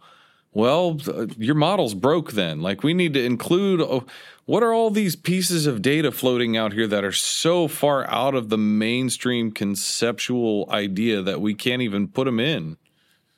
Like they're there. Exactly, exactly. Exactly. And uh, like as for Scott Wolter, like people give him a lot of grief because like his show is like mysterious. His geology sound like the guy knows his geology. Like it's it's his business, forensic geologist, and yeah. he's sound and. Like, Ed, there's been more times than not he goes, "Oh no, this is you know this is BS." Um, and so yeah, shout out Scott Wolter I actually he he must have uploaded a picture of the Bat Creek Stone to Wikimedia Commons, which Scott, thank you for doing that because it's the best photo we have of that on the internet. Um, and yeah, there's the one other thing that I forgot to mention, and it might be what Wolter was talking about with that dash. Professor McCulloch makes note that there's a mandatory mandatory word divider that's often used in Hebrew that was used on the Bat Creek Stone that was not in the reference book uh, as well as multiple other letters that weren't in the reference book. And uh, in that video I made today, I compare them. I I I go back and forth between them, so you can kind of decide for yourself. Um, but yeah, as for the Newark Holy Stones, I haven't got to dive into that one yet. But the Bat Creek Stone's really interesting, and I did that one in combination with the Los Lunas Decalogue Stone out in New Mexico, which I got a chance to go look at. And you know, a lot of people immediately call hoax on that one because it's clearly it looks new. It's it's been scrubbed and chalked though. Um, now, I think there's four possibilities on the Los Lunas Decalogue Stone. I know we're gonna um, get off here pretty soon, but I'll just name them real quick. First possibility is that this was a hoax, right? First possibility is a hoax, maybe by Professor Hibbins, the guy that found it. I don't want to say him directly because that's unfair, but one of his students is people people said his students like to play pranks on him. Okay. I think that's unlikely if you actually go look at the inscription. It's pretty elaborate. Um, and it's full of it's not just Hebrew. Some people say it's not even Hebrew. It's like an Eastern, like almost Greco, Greek, Phoenician. You're getting even Phoenician. Like there's yeah. there's old Hebrew. It's it's a weird, weird uh, writing system. Okay. And for those that don't know about it, it's supposedly the Ten Commandments out in the New Mexico desert. Some people say no, it's not the Ten Commandments. It's about a, a traveler in distress. Um, that's a whole nother thing. But option number two is that this was created by a member of the Mormon battalion that marched through the area in the 1840s possibly as a and i'm not picking on the mormons here um i actually sympathize I, this is going to get me in trouble i sympathize with a lot of their historical beliefs uh what if the lost tribes of israel did make it to the americas? You know we're talking about these things. Um anyways uh but i do think it's possible. It's i think it's been clearly there's been mormon hoaxes before. And when i say mormon hoaxes i'm talking about the individuals. I'm not talking about the overall people lovely people. So it could have been done by a member of the Mormon Battalion, which was the first all religious battalion and maybe the only one ever that uh, existed in the United States Army and marched west. They went through the area, I believe, uh, or just some Mormon settler in general, in an attempt to kind of strengthen that idea that the lost tribes of Israel or the Nephites came through the area. Okay. Option number three, maybe they were the lost tribes of Israel, or some, maybe not even that, maybe just some random off chance got blown off course or something, found their way to New Mexico. I don't know. Maybe it is an old world explorer. Option number four is my favorite crypto Spanish Jews. Okay. So, crypto Spanish Jews were Jewish people that fled Spain in the Inquisition. A lot of them went to Mexico and New Mexico during the time of that era and they for 250 years they had to keep their religion on the down low like the inquisition people don't know this it lasted for centuries uh, you know persecution of jews muslims um, from spain. And so these crypto spanish jews there's an excellent book on crypto spanish jews.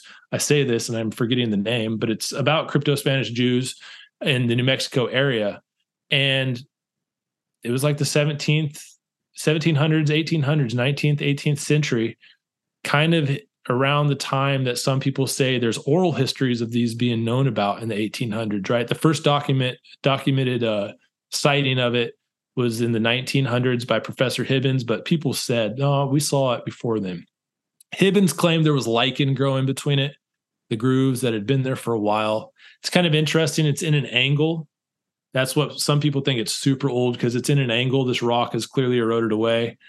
That also is why some people think it's a hoax. Some people think they did that on purpose. But, you know, I don't know. I'm not saying it was the crypto Spanish Jews, but um, that's one option that you don't hear about a lot that I think kind of makes sense. There's apparently a lot of them and still a lot of their um, descendants are still in the area. Really cool, fascinating history on the Jewish migration to uh, New Mexico. If anybody wants to check it out, yeah, and uh, it's it's really really weird that you say that because when I took uh, well, I found my biological family, and I uh, uh, basically Jewish DNA popped up in my ancestry account, and I'm thinking, oh, it comes from my white mother.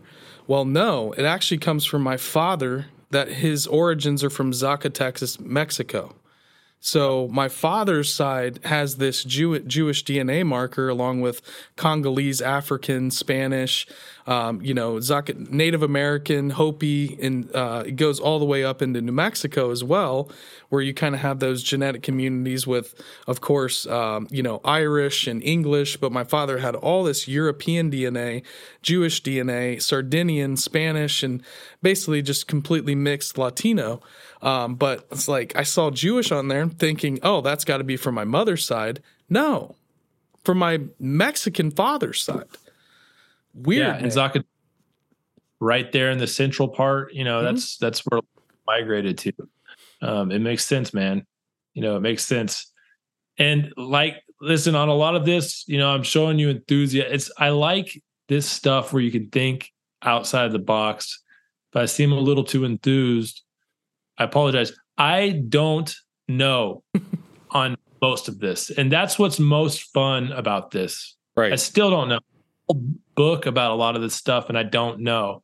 So, you know, some people don't like fin sitters. I'm kind of a fin sitter on a lot of this stuff. And uh, you know, I think that's okay for stuff that's unexplainable. You know, if you want to talk to people about it and tell a story, you know, it's there's nothing wrong with conviction, but you got to have the proof needs to be in the pudding, right? And in a lot of this stuff, there's no pudding, right? There's just the stories and the and there's a little bit of it. There's like the crumbs.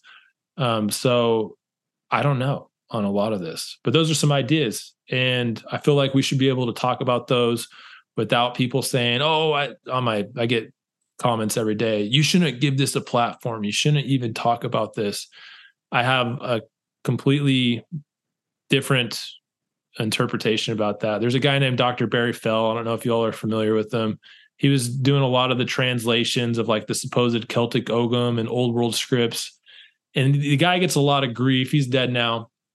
He was the president of Harvard's Epigraphic Society, but he gets a lot of grief for doing these petroglyph translations in Americas and having very like liberal translations like that are very specific. And you know, my take on all that is even if 95% of that is bullshit, if he got 5% correct on any of it, the history books have to be changed. So, yeah, are there charlatans out there? Of course. But I think everybody needs a to have a um, a voice, and I think it's important to look at everyone's uh, angle and all sides of the story, especially when someone like Portiniero is being accused of a hoax, because you know those are major accusations, and if there's not incredible evidence that shows that, uh, then I believe the other side of the story needs to be told. No matter what, I don't care if it does platform some idea or uh, or whatever it is. The other side of the story needs to be heard. You all are uh, grown adults. You all can decide for yourself once you hear both sides of the story. Yep, that's it. Will incredible well, history. Well put. Wow. Yeah. What a way to wrap that up, man. This has uh, been an incredible conversation. I mean, you know, we always try to tell everybody we know jack squat, but we're always interested in learning more and yeah. asking questions. I'm still learning so much, and, and, every time we do an episode, we learn from our guests. Well, and the moment you think you other. know it all, that's when it's a problem. Yeah. The moment you think you've got it all understood, that's a problem. Like you always got to be curious and you always got to be open. Yeah. I mean, exactly you know, uh, send us off with some final words. Let us know where we can find you. Tell us, uh, you know, where we can find the book. Yeah. And, uh, you know, give us a, uh, we'll send you off and, and we'll come back and have a, a chit chat after we do uh, our outro. But uh, final last words and where we can find you and, and connect with you. Yeah, for sure. All my social media, Twitter, TikTok, Instagram, and even YouTube, my tag is at Incred History, I N C R E D History. My name, though, is Incredible History on there. That's just my tag. And on all my comments on my Twitter, uh, in my bio, on my Twitter, Instagram, all that, my YouTube, you can find this book, uh, Enigmatic North America Legends, Oddities, and Controversial History it's an awesome book. I got an ebook and a paperback book. There's over 200 photos, but if you can't swing the purchase, no big deal. Go watch the episodes. I'm releasing each chapter for free as an episode every Friday. Um, I released it on Saturday today. I had an editing error, but every week I'll release one episode for the next, I guess, 21 weeks because there's 23 chapters and I've already released two every day for the next 60 days i'll be doing a tiktok instagram reel or and i'll be putting it on twitter too and a youtube reel of each little individual section in here where we all can go down the rabbit hole in one minute. They're one minute videos. I try to have fun. And this is that's what this is. I'm, I'm just having fun. This is fun to me. So follow along and thanks for having me on your podcast guys. I'm a big fan of your channel. It's been awesome. Thank you uh, so thank much. Thank you so much, Will. Uh, Will from Incredible History, everybody. Thanks again, Will. We'll be right back. Fantastic. Uh, wow, what a pff, great That's fantastic. conversation. It's fantastic. Yeah, again. Winning. yeah, again, just keeping this thing moving forward, switching it up, having these these kind of conversations where you know, I love meeting people that are pushing against the official narrative and, and able to admit, like, hey, I don't have all the answers, but I'm curious. I'm looking into this. But you know what I see here is like a, a it reminds me of like reading a David Hatcher Childress book or something of like yeah, getting out, doing it, David. finding it, researching it. Like that was one of my big because you know that it is. There's always the next wave. Like Von yeah. Daniken was Von Daniken, and then there was the next wave of him, and then there's DHC, and then there's Giorgio, and but there's always going to be the next wave, right? Yep. Like, yeah. And I'm not getting any younger, so like it's definitely not going to be me. Somebody's but I think up, Will's picking up the torch, and I think we're forward. starting to see that next wave of researchers. It's awesome. I love it. See the enthusiasm, the spark. Not to say the other guys aren't still doing their thing, right? But you know we got a lot of new blood in the ancient civilization world there's a lot of enthusiasm you know, a lot of people that you've been connecting with on on twitter and yeah. you see a lot of people doing the twitter spaces and yes and, that's X a very now. popular yeah it's uh, a very popular having thing. these debates about history yeah you know having these kind of discussions is so important yeah um and you know not digging in not taking complete size, but being just open to. Well, we've also had seeing a new picture. We also we've had some that you know if we don't agree right away, they got a little sporty, and we had somebody. this was both. We won't even go into names here, but we had someone that we were considering bringing on at one point, and like it was like they basically told us how how how everything was like how they knew and we was like whoa okay that's not the kind of conversation we're into like no, um, it was um, basically like I'm going to come on your show and debate you because you're wrong about. It was like wait, you're wrong about this, this. We this, never said we were whoa, right or was trying whoa. to prove anything, or yeah. it's just fun things that we talk about. That's when I saw ego, and yeah. and I was just like, no, man, we're not about that. Like if that's your ride, like you go for it, yeah. carve your own path, blaze on, young one, have at it. But that's not for me. Right. But anyhow, great conversation there. Yep. Can't wait to see that book. I need to get a copy of that book though, and I need to check out his uh, uh, weekly chapter updates. Yep, That's cool. Exactly. That's a great idea too. Yep, absolutely. Make it fun and interactive, and the quick deep dives on it. So good stuff. So, guys, go check out Incredible History. Will's killing it. Yep. Uh, you can check us out on Instagram, TikTok, and Twitter at The Strange Road. Go check out the Facebook group. Um, you guys can support the show. Uh, we've got all of our links in the description. Uh, Will's links in the description. So be sure to check that out. Go follow Necromechanimal on Instagram. Check out all the post show edits he does for us. Yep. Crushing it over there. Like, subscribe, share, follow wherever you are. We are signing out. Stoner and Disbrow and Master Control Stoner, working their butts off. Disbrow, Master Control, one there they are. shot. Wave to the camera, everybody. Oh my gosh, it's hot in there right now. All right, that door is flying open. Woo! Three, two, one, peace. Later.